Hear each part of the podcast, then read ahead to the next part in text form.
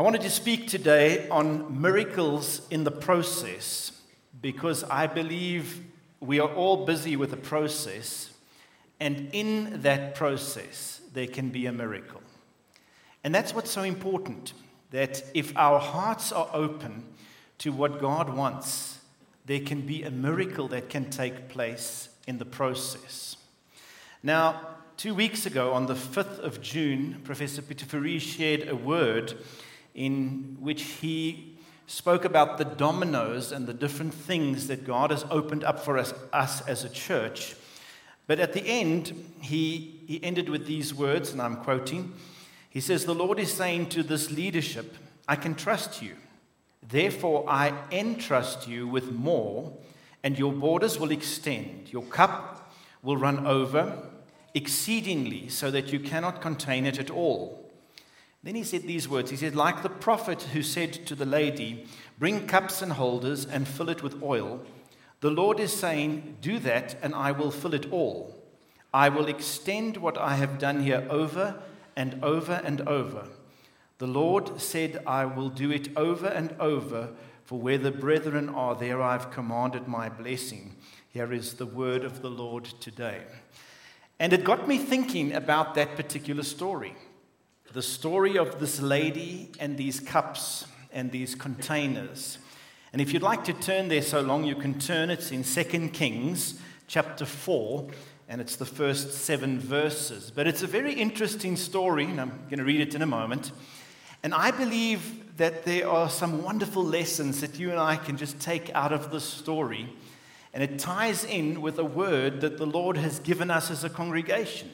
So I believe it applies to us, and I believe it can apply to us as individuals as well. It's in 2 Kings chapter 4, and it's from verse 1 to 7. And I'm reading from the Living Bible, in case it sounds a bit different to what's uh, on your page.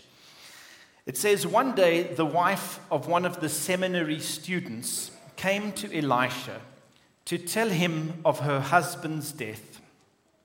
He was a man who had loved God, she said, but he had owed some money when he died. And now the creditor was demanding it back. If she didn't pay, he said he would take her two sons as his slaves. What shall I do? Elisha asked. How much food do you have in your house? Nothing at all, Except a jar of olive oil, she replied. Then borrow many pots and pans from your neighbors and friends, he instructed. Go into your house with your sons and shut the door behind you. Then pour olive oil from your jar into the pots and pans, setting them aside as they are filled. So she did. Her sons brought the pots and pans to her, and she filled one after another. Soon every container was filled to the brim. Bring me another jar, she said to her sons. There aren't any more, they told her, and then the oil stopped flowing. When she told the prophet what had happened, he said to her, Go and sell the oil and pay your debt and there will be enough money left for you and your sons to live on. Isn't it a beautiful story? It just speaks of the father heart of God. The Bible says that God will be a father to the fatherless and a judge and a protector of the widow. And it's such a picture of the father heart of God. It has this dramatic effect, and then it has this wonderful answer and then it has this little twist at the end. And for me, in each of those things, there's, there's something amazing for us to learn. And the first thing I see is that this family was facing issues. This family was facing issues. I wonder how many are here today and you say, I'm facing a few issues. Few of you. this family was facing issues and the issues were really serious. And for me, as I see how they respond to these issues and what they do. It's just a remarkable story. In verse 1, it says, One day the wife of one of the seminary students came to Elisha to tell him of her husband's death. Well, that's bad enough.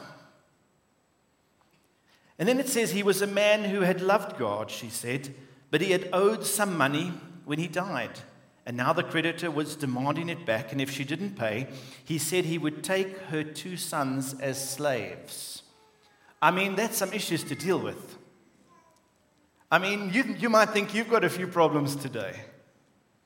This poor lady, she really had problems. Firstly, she was prematurely widowed.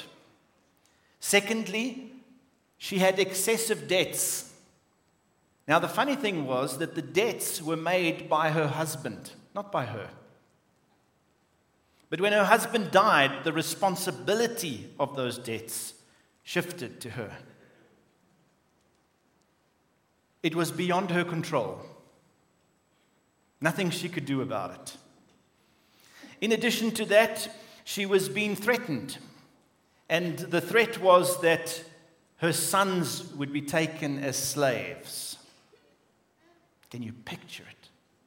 On top of that, she had no provision. She was desperate. And here she is, and, and she's got all these things that are going on. You know, sometimes in our own lives, we can go through seasons where it can feel like the wheels are coming off. It can feel like we're up against tremendous odds. And sometimes we we have things in our lives that we think make it impossible for God to be real to us. And here she was facing this difficult situation. Maybe you've been through a difficult situation a divorce, a bankruptcy, an accident, ill health, I don't know what it may be. But don't let those things get in the way of what God has for you. Don't let those things get in the way of what God has for you. Because God can use the challenges that we face as an opportunity for a miracle. And in the process, a miracle can take place. The second thing I saw was that this lady knew where to go. She had a problem and she knew where to go. In those days, the, the prophet was really the epitome or the picture of God's presence on earth. He was the man of God, he was the, the one who was in contact with God. And she knew where to go. And for me, there's a lesson just in that. She goes to the representation of God. And I believe you and I, when we are facing issues, must always go back to God. We must always go back to Him. In verse 1, it says, One day the wife of one of the seminary students came to Elisha. She knew where to go. And sometimes when we have problems, we look in the wrong places. We turn to the wrong things. Maybe we think, oh, well, some palm reader can help me. Maybe if I read the horoscope, it can help me.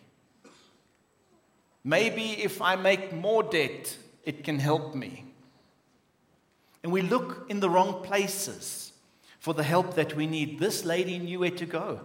And you and I, we must always run to God, no matter what the issue is. And I believe He should be our first port of call and not our last resort. And I'm so glad this lady set that example as she goes to the prophet. And then I see the third thing is that God uses what we have. And if you go and read in verse 2, firstly, we see Elisha's response. He says, What shall I do? Elisha asked. And sometimes I think when we're facing difficulties or challenges, we should ask that same question What shall I do? And we must ask the Lord, Lord, what shall I do? Because He says He will give wisdom to those who lack wisdom. And He, I believe, will show us what to do. And I believe it's a good place to start. But then he comes up with this and he says, What have you got in your house? That's what the prophet says to this lady. What have you got in your house? If you go and look in the, in the older translations, it says there, Tell me, what hast thou in the house? And the truth of the matter is, we may think we have nothing, but there's always something. There's always something that we can bring to the Lord. But look at her response. She says, Nothing at all. Go and read it for yourself. It says there, she say, he says, How much food do you have in your house? Nothing at all, she says. And oftentimes, when we're going through difficulties, we think, I have nothing at all. There is nothing for me to give. There is nothing that I can do. But there's always something. She says, except this jar of olive oil. And so she identifies this one thing that she has in her house. And I believe God always wants to use what we have. Maybe there's a talent or a gifting or a, an ability within you. Well, God wants to use that. The next thing I see is that God speaks. And I believe when God speaks, we need to listen. It's so important that we do that. I remember years ago, it was in 1995 when we went as a family to America and we spent time with Rodney Howard-Browne at a conference in Louisville, Kentucky. And my mom and dad had been invited, and Rodney had paid their airfare. And so my father felt to make it a family trip.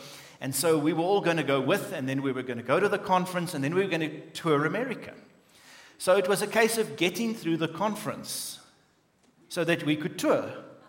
Well, that's at least as I felt it was. And here we had to, you know, sit in the second row with my mom and dad and all these leaders, and I had to sit and watch um, Oral Roberts' son, Richard Roberts, standing at the podium, unable to speak.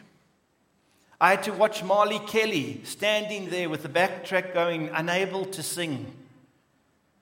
And I was watching all this, and I had battled with the move of God.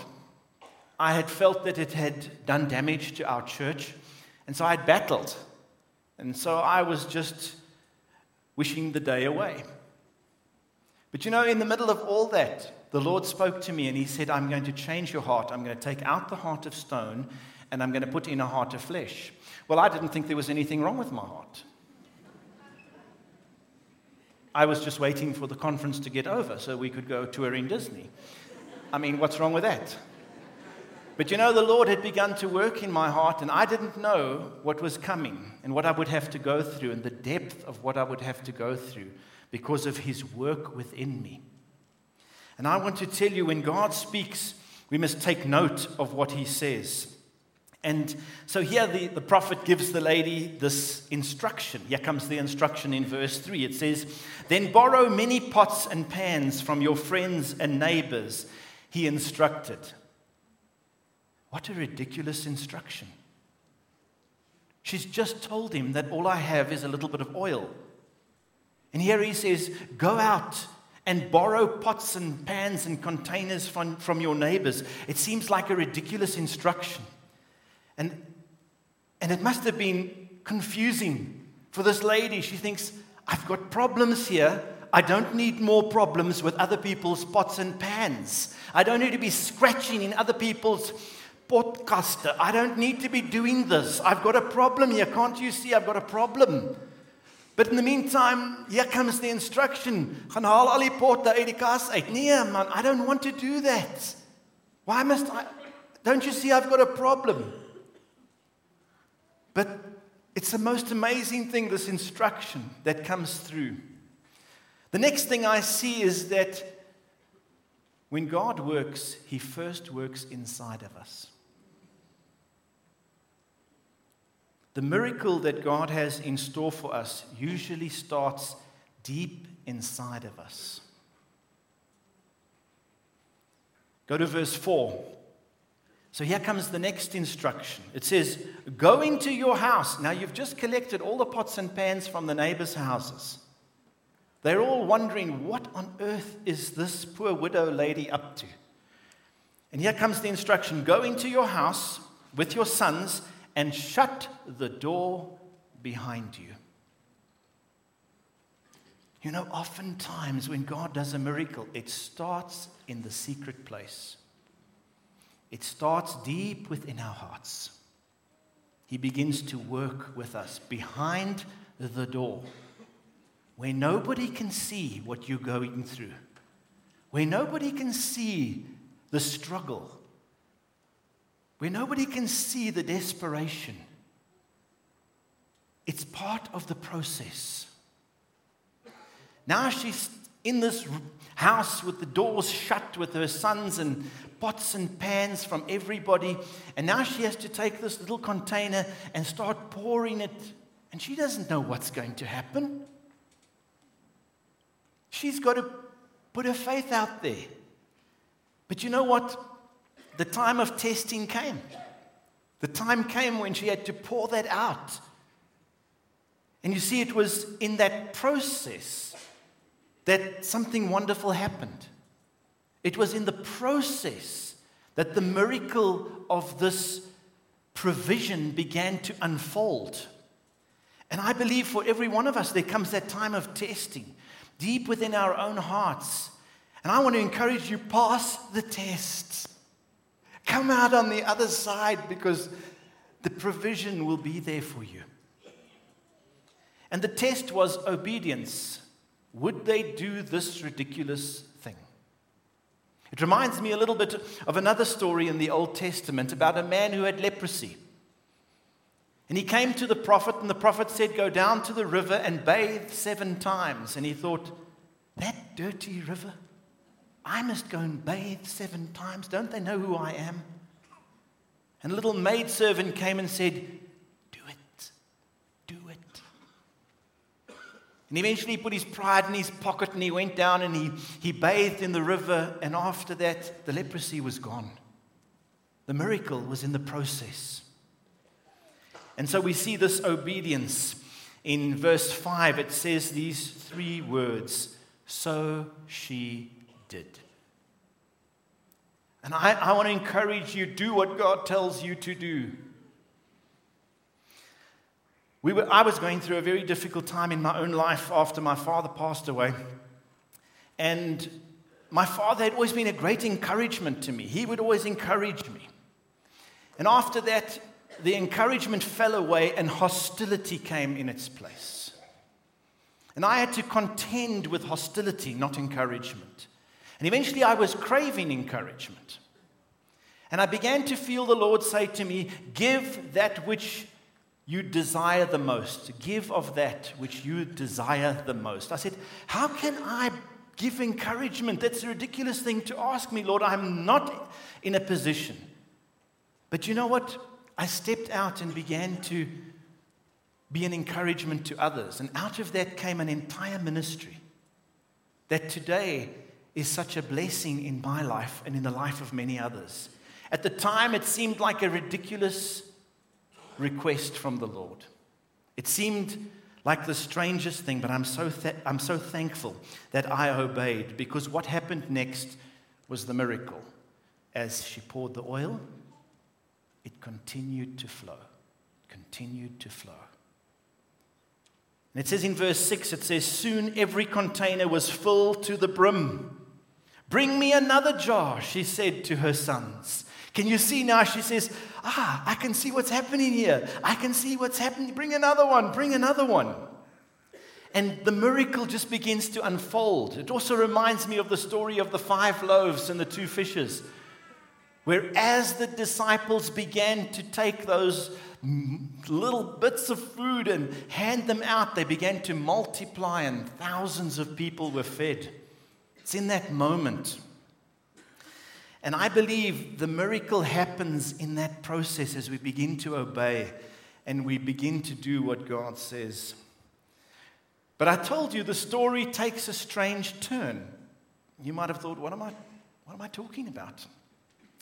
Well, then an interesting thing happens in verse 6. It says, Bring me another jar, she said to her sons. There aren't any more, they told her, and the oil stopped flowing.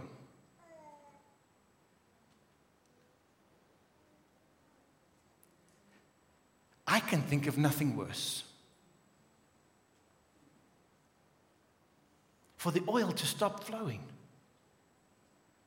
I wonder if in that moment they were so excited about all this provision that they didn't really concern themselves with that. I don't know. You see, the oil is a picture of the Holy Spirit. And the oil of the anointing and the presence of God in our lives will start flowing as we give ourselves to God, and it will stop flowing when there's no more space in our hearts for it. And I don't want that to happen. I don't want to be somebody who says, Well, I lived through the revival in the 70s, and I lived through the revival in the 90s, and I've been there and done that and got the t shirt, and it's been wonderful. I can tell you all about it. I want more than that. I don't want the oil to stop flowing in my life. And you know what? We don't need to as we continually give God space, as we, as we continually make our lives available to Him, I believe that oil can continue to flow. It doesn't need to stop. Don't let it stop. Whatever you do, don't think, oh, well, I've seen it all. Don't think like that. Think, God, there's more. I've got more of myself to open to you. I've got, there's more space. I'm going to make more space. Because I believe as we do that, the oil can keep flowing. Keep on giving yourself to God. Because God has the miracle that you need. God had what this lady needed. Go and read in verse 7. When she told the prophet what had happened, he said to her, Go and sell the oil and pay your debts and there will be enough money left over for you and your sons to live on. Isn't that beautiful? It's a picture of provision. When God does the miracle, He will move you from obscurity into the public eye. Don't you move yourself out of obscurity and into the public eye until he has done his miracle. Sometimes we so long for the, the visible thing. Let him do that miracle within you. And when the time is right, it will be visible. This lady was able to come out with this huge supply of oil, and everybody knew about the miracle because she had to go around and sell the oil. She had to take it out there to others and sell that oil so that there could be provision. And for me, that's, it's a wonderful thing. In the process, I believe their lives were changed. And in that moment, this whole thing goes public. And there's nothing so beautiful as when something goes public in the fullness of time. There's something so beautiful about that. And now the debts could be paid, there could be provision, but the miracle had stopped. And they now lived on stored provision. Stored provision is a wonderful thing. Make sure you have stored provision. But make sure you do everything in your power to keep the oil flowing in your own life. You know, I.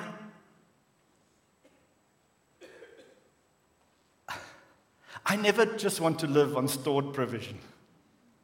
I want to live on that living flow that can only come from God.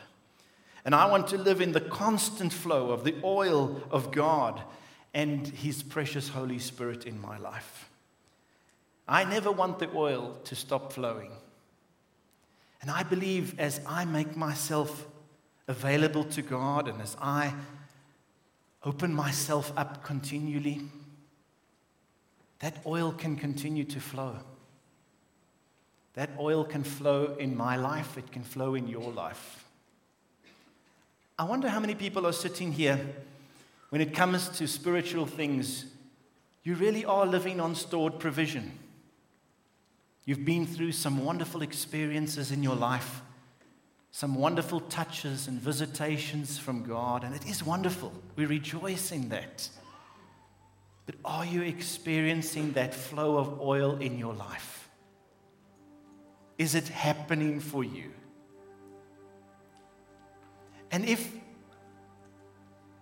perhaps it's not like it used to be, then I believe we can take a moment and just open ourselves up afresh and say, God, I'm here afresh with these containers, this, this container, my heart and my life and my, my mind and my soul. And, and here I am. I lift it up to you. Will you come and just fill it again? Will you come and let that wonderful oil of your Holy Spirit just flow over my life again? Will you do a miracle in the process as I trust you today that I would not thirst again? That I wouldn't just live on stored provision, but that I would know the life giving flow of God in my life. And so, Lord, we thank you for the miracles you are doing in the process of each one of our lives. Sometimes we don't understand what we're going through, but we know that we can always turn to you. We know that we can always come to you, that you always want to use what we have, that you're always willing to speak to us. And we declare, Lord, work within us first, behind those closed doors, so that the miracle in the end can be public, something that honors you. We choose to obey you. And we look forward to this ongoing flow and these ongoing miracles in our lives. And so now, Lord, we just extend our hands to just receive from you. We say, Lord, forgive us sometimes for trying to run on our own oil, on our own steam, or even on that oil that you've given us through the years. But today we declare we choose the living, flowing oil from the living God. We choose that in our lives. We open ourselves up. We yield ourselves to you. We say, Here's another container, Lord, would you fill it up? Here's another container, Lord, would you fill it up? Would you do a miracle with each, within each one of us? And we thank you for that today. We thank you for that life giving flow in, in our hearts today. May that well be uncorked today. May those wells that have been stopped up because of challenges and difficulties and hurdles, may they today be released. And may that flow begin to flow again. And we ask it in Jesus' precious name. Amen.